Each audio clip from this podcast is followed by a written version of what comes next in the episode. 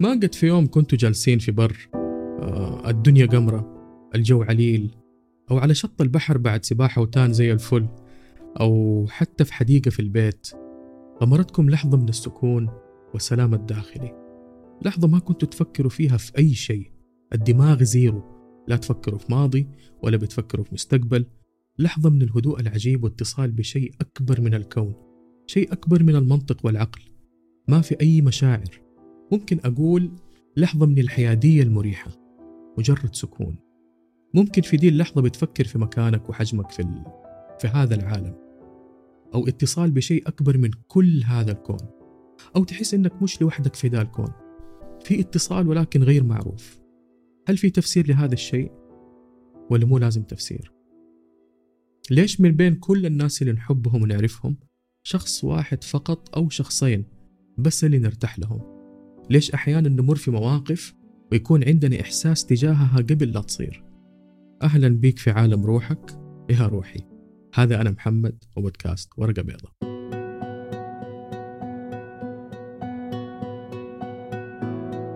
أنا أشعر إذا أنا موجود. إيش يعني موجود؟ يعني على قيد الحياة. بتنفس بتحرك بآكل بأشرب بأحس أفرح أتضايق على قيد الحياة يعني أنا بختبر الحياة وأجرب كل تجربة ولحظة فيها. لحظات الهدوء الصمت لحظات الصخب لا توجد وتيرة واحدة. إذا كانت الحياة خالية من كل هذه التفاصيل فلن توجد حياة. وما عندك اللي يحركك ويخليك تختبر هذه التجربة. وما في شيء بيحرك إدراكك ووعيك لكي تفكر وتدرك وتتفاعل. في شيء في الداخل موجود بيحرك كياننا بداية من أعضائنا الداخلية قلب معدة دماغ أعصاب. بيحرك مشاعرنا وأفكارنا. بيحرك كامل هذه المنظومة أو السيستم. هذا الشيء اللي بيخلينا متصلين بكامل وجودنا ومتصلين بكل شيء حولنا. هذا الشيء اللي بيعطينا البصمة المميزة اللي بتخلينا متفردين عن أي شخص بالرغم من إنه واحد. هو واحد في كل شيء في هذا الوجود. هذا الشيء اسمه الروح. الروح كيان أثيري طبيعته غير ملموسة تكون من أصل ليس له نظير في هذا الوجود. والروح هي الأساس للإدراك والوعي والشعور وهي الأساس في كل حركة من حركات الأشياء في الوجود من الكائنات الحية إلى الأشياء التي نعتقد أنها جمادات. وهذا المفهوم مشترك بين كثير من الأديان والفلسفات والثقافات المختلفة. الروح شاملة لكل شيء في الوجود وغير محصورة على الروح الموجودة في البشر وتعتبر سر من الأسرار الإلهية والتي لم يستطع البشر إدراك كل أسرارها. وردت في القرآن الكريم بأكثر من صيغة غير محصورة على روح الإنسان. لو بحثنا في كلمة روح في القرآن نلاقيها في مواضع كثيرة ذكرت فيها على لفظين روح وروح. جاءت بمعنى الروح التي تبث الحياة في الإنسان جاءت بمعنى الرحمة مرة بمعنى الأمل مرة بمعنى الحكمة مرة بمعنى الإلهام الهدى. وكل هذه المعاني تشترك في شيئين. الأول نسبتها للخالق والثاني أنها سبب للحياة وسبب للمعنى والقيمة. لأنه بدون الروح في الأشياء كل شيء سيكون جامد لا حياة فيه. حتى الجمادات لها حركة. قد تكون غير مرئية وقد تكون غير محسوسة. الحياة كلها مشتقة من اسم الله الحي الذي هو مصدر هذه الروح. لا يوجد شيء بدون روح. الكثير من الحضارات والفلسفات تناولت الروح بشكل تفصيلي. أتكلمت عن عوالمها أبعادها المكانية أبعادها الزمانية أتكلمت عن تاريخ الروح. من ضمن هذه الفلسفات فلسفة تناسخ الأرواح وأن الروح تنتقل من جسد لجسد أو من نفس لنفس في رحلة حياتية الغرض منها التنور والتطور والسمو. في هذه الرحلة تحمل الروح ذاكرة وهذه الذاكرة قد يراها الشخص كحياة سابقة. والفائدة من الهليلة هذه كلها تبع تناسخ الروح أن الروح أتت لتجربة أرضية وكارما أو جزاء أو تحدي أو معاناة بغض النظر عن الاسم في حاجة لازم تتعلم منها وتفهم وبعدها ترجع للخالق. من ضمن هذه الفلسفات أيضا أن الأرواح كانت في عالم وبعد آخر. اتفقت فيما بينها أنها تعلم بعض دروس. صار بينهم عقود أو اتفاق فروح فلان تتزوج روح فلانة بعدين يجيبوا أطفال أرواح فلان وروح فلانة وروح فلانة وكل روح تعلم الروح الأخرى بعض الدروس منها الدروس الخفيفة ومنها الدروس الثقيلة والمؤلمة. الغرض من هذا الموضوع أن كل شخص يمر في حياتك له رسالة إما رسالة تتعلمها بطريقة خفيفة كالعطاء أو الحب أو العلم مثلا أو رسالة تتعلمها بألم مثل إنك بتعلق بشخص ويسحب عليك تقوم تحزن وتمرض وحياتك تتعطل تتكرر هذه الدوامة وتقابل أشخاص بنفس الطريقة ألين تتعلم الدرس. أو مثلا رسالة إنك تتعلم تدافع عن نفسك إذا أحد تعدى عليها. تقابل شخص دائما يتنمر عليك يروح يمر عليك أشخاص يتعدوا عليك بتنمر بإهانة أو حتى بضرب ألين ما تتعلم كيف تحمي نفسك وتدافع عن حدودك وهكذا. واحدة من الفلسفات أيضا واللي أميل لها شخصيا وبتعطيني تفسير لبعض الأشياء اللي مريت فيها أو بأمر فيها حاليا ليلة الروح المظلمة. وهي فترة في العمر يشعر الإنسان فيها بأنه وجوده ما له أي قيمة. ويبدأ يشكك في كل شيء أنجزه ويبدأ يشكك في كل شيء في الحياة. في هذه المرحلة يفقد معنى حياته يفقد معنى كل شيء جميل في حياته. يشعر بفراغ واكتئاب ما له سبب. يبحث عن أسباب حقيقية ومعنى حقيقي لكل شيء في الحياة. هي فترة تسبق الصحوة الروحية وأحيانا تسبق مرحلة تتغير فيها هوية الإنسان بشكل كبير وقد يكون جذري. تستمر هذه الليلة لعدة شهور آه، أحيانا لسنوات. هذه الليلة قد تتكرر أكثر من مرة. غالبا ما تكون الفترة اللي بعدها حياة جديدة. وأفكار ومشاعر جديدة. يقال أن الروح تحاول التواصل مع النفس في هذه الفترة عشان تقول لها أصحي النسخة هذه منك ما عادت تخدمني غيري نفسك غيري أفكارك ونظرتك عن نفسك وعن الحياة. هناك أشياء أكبر وأكثر جمالا وقيمة روحي عيشي وجربيها. أتعلمي أتطوري غيري الأثاث والبيت. هذه الفلسفة عندها تفسير قد يكون غير علمي للتغيرات اللي بتصير لنا في فترة بعد المراهقة. أو في فترات مثلا أزمة منتصف العمر بغض النظر عن اختلاف الفلسفات تبقى حقيقة واحدة إننا أرواح موجودة في تجربة أرضية. بالنسبة للجسد والأفكار والمشاعر والدماغ والقيم المواهب القدرات اللي بتميز كل شخص هي مجرد أدوات لهذه الروح عشان تعيش التجربة الأرضية بطريقتها الخاصة وعشان تضيف المعنى لهذه الحياة أيضا بطريقتها الخاصة. بغض النظر عن اختلاف كل هذه الفلسفات تظل هناك حقيقة أخرى أن أرواحنا تتواصل معنا دائما ولكن مو كل اتصال بنحس به. قد نبني الكثير من الحواجز لكي لا نستمع لهذا الصوت صوت الروح وهذا ما يميز البشر بين شخص روحاني وآخر غير روحاني. حقيقه أنا ما أحب أصنف الأشخاص شخص روحاني شخص غير روحاني. لأننا في الواقع أرواح ولكن يوجد شخص متصل بروحه وشخص آخر غير متصل أو غير واعي لهذا البعد الروحي. الاتصال بهذا البعد الروحي هو اتصال بجزء أساسي من وجودنا كبشر. هذا الجزء هو ما يضيف لنا المعنى في الحياة يعطينا مساحات أوسع لعيش الحياة بطرق مختلفة ومتجددة وأكثر شمولية. لما أقول أكثر شمولية فهذا معنى عميق ومتعدد الاتجاهات. الإدراك الروحي يجعلنا نفهم حقيقة أننا جزء من هذا الوجود متصل ومشارك وفعال دون تمييز دون منافسة دون عزلة ذاتية. إدراك أننا جزء متصل بيخلينا نرى أنفسنا في كل الآخرين وأن هناك طاقة واحدة تحركنا وأننا جميعا نحمل نفس المادة التي خلقنا منها. نفس الدوافع نفس الأفكار نفس المزايا ونفس العيوب أرضية مشتركة. ولما نعرف أننا نمتلك هذه الأرضية المشتركة يبدأ الحب يغمرنا بمعناه الحقيقي معنى الحرية والتدفق والعطاء والتعاطف.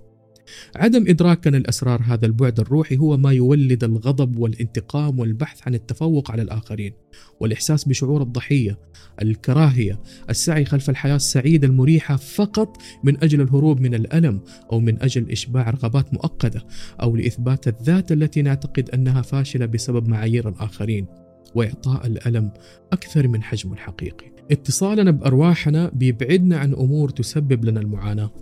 البحث عن قبول الآخرين. الرغبة في أننا نكون شبه مجتمع معين أو دائرة معينة فقط عشان نشعر بالانتماء. إطفاء نكهة حياتنا عن طريق السفر والمتعة والشراء. ما أقول أنه هذه الأشياء غلط غريزة الانتماء وحاجتنا للبحث عن معنى لحياتنا أمور يجب أن يتم إشباعها. ولكن قبل لا ننتمي لأنفسنا أولا. ونضيف المعنى الخاص لحياتنا ربما نواجه صعوبات ونضيع وقت ونهدر جهد ووقت ومال. لأن الاتصال بالروح بيفهمنا ما الهدف من حياتنا والهدف من هذا الوجود بالكامل. الروحانية قبل ما تكون طقوس أو واجبات دينية هي اتصال قلبي وإدراك بحدس عالي وراقي. وبعدها كل شيء حيكون له معنى وطعم. العبادة حتكون راحة قبل ما تكون التزام. لو تتبعنا تعاليم الخالق المصدر الأساسي للروح في كل الأديان نلاقيها ما تركز على الالتزام الديني بقدر ما تركز على الجانب الروحي وهو المحبة والنفع وتطهير القلب لكي يكون كل شيء له معنى لأن وجود المعنى يجعل كل فعل وكل سلوك في الحياة هو عبادة. الأشخاص اللي بيمتلكوا اتصال عالي بالروح ملكوا أهم مفاتيح الطاقة والفعالية والإبداع. لأنهم تجاوزوا مستوى إثبات الذات وتحقيق النجاح وارتقوا إلى مستوى أعلى من الحس الكوني. إنهم جزء من هذا الوجود وإنهم أكبر من هذا الوجود الجسدي وإنه في شيء في الكون أكبر وأعظم من إننا نستوعبه وأن التكامل والترابط الموجود في كل شيء معناه إننا واحد. وهذا التكامل يتأثر بسلوكياتنا ونوايانا بغض النظر كانت كويسة أو لا. وعشان كده أدركوا أنه عندهم رسالة رسالة حب ونفع أعظم من وجودهم. لما يعيشوا من خلالها كل شيء في الحياة حيكون هين ولا يستحق العناء والتفكير.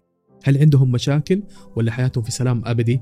طبعا عندهم مشاكل ومعاناة. المعاناة جزء أساسي من التجربة الحياتية. ولكن هم يؤمنون إنه لا شيء يستحق العناء والتفكير وإنها مجرد مرحلة.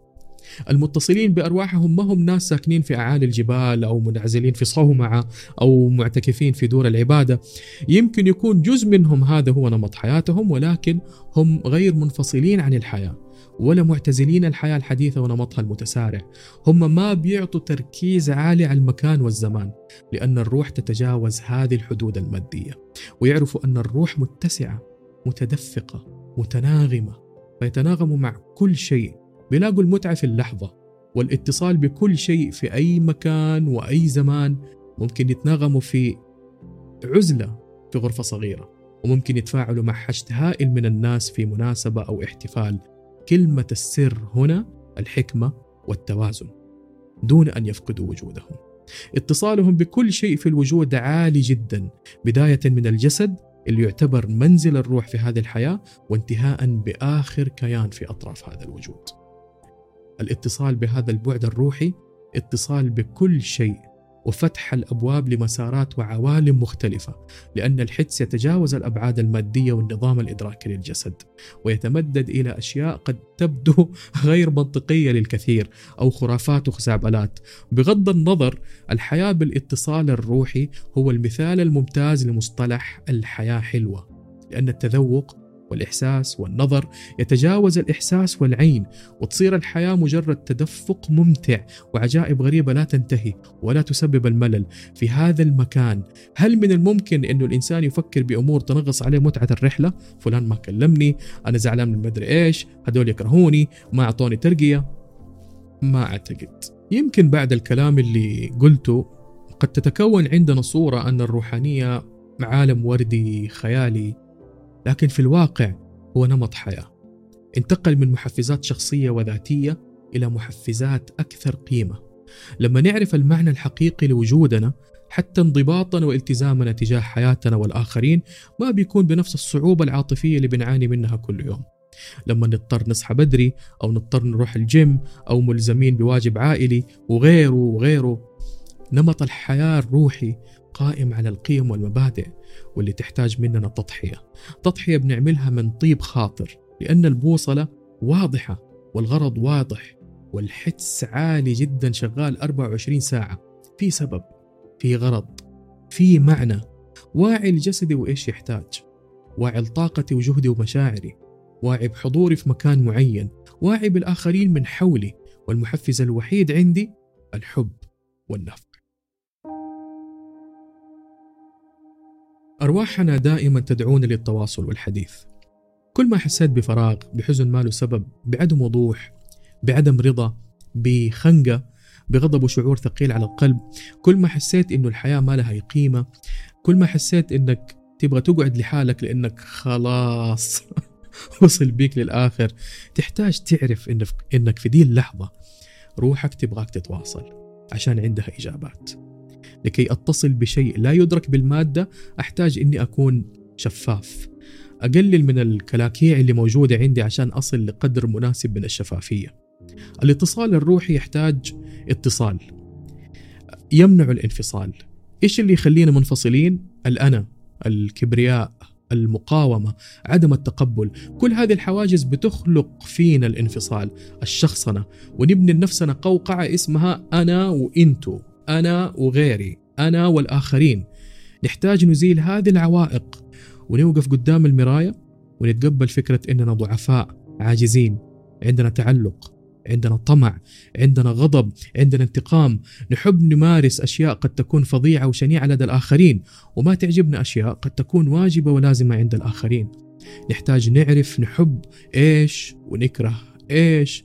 نحتاج نعرف قيمنا. نحتاج نعرف الجوانب اللي فينا. واللي نعتبرها غير مقبولة. نحتاج نتصل مع أنفسنا أولا ونحب ونعترف ونتقبل ونمسح الألم عن هذه النفس اللي ظلت سنوات مهملة داخلنا. لا بنسمعها ولا أحد بيسمعها.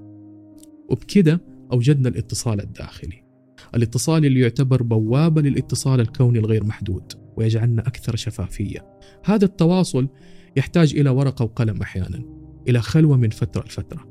إلى تأمل متكرر إلى الاستماع لأي فكرة وأي صوت وأي صورة نراها في وقت التأمل. يمكن ننزعج يمكن نتضايق يمكن نبكي أو نقاوم يمكن نضحك. وغالب الوقت نحتاج حل. ما هو وقت الحل الآن؟ الآن وقت الاستماع. ومرة بعد مرة يقوى التأمل والاتصال. تتضح الإشارات تماما مثل أي تمرين في الحياة. مرة بعد مرة تكتشف أنه أغلب الأشياء لا تحتاج لتدخل وإصلاح منك وأن أكثر الحلول فعالية هو المراقبة والسماح لأن المعرفة نصف الحل. بعدها نحتاج نتواصل مع الآخرين مع الحياة. نحاول إننا ننعزل عن المدينة نتصل بالوجود أكثر. الوجود في صورته البسيطة الرمال البحر النبات حركة السمك تحت الماء حركة الأعشاب مع الهواء تمايل الأشجار حركة السيارات حركة الناس في السوق. تصرفات البشر من حولنا راقب دون أحكام. حتما ستجد شيء. ستجد روابط. ستجد نظام وسط الفوضى. ستجد حكمة وسط الضجيج. ستجد جنة وسط الصمت. ستجد زحمة حياة داخل العزلة والسكون.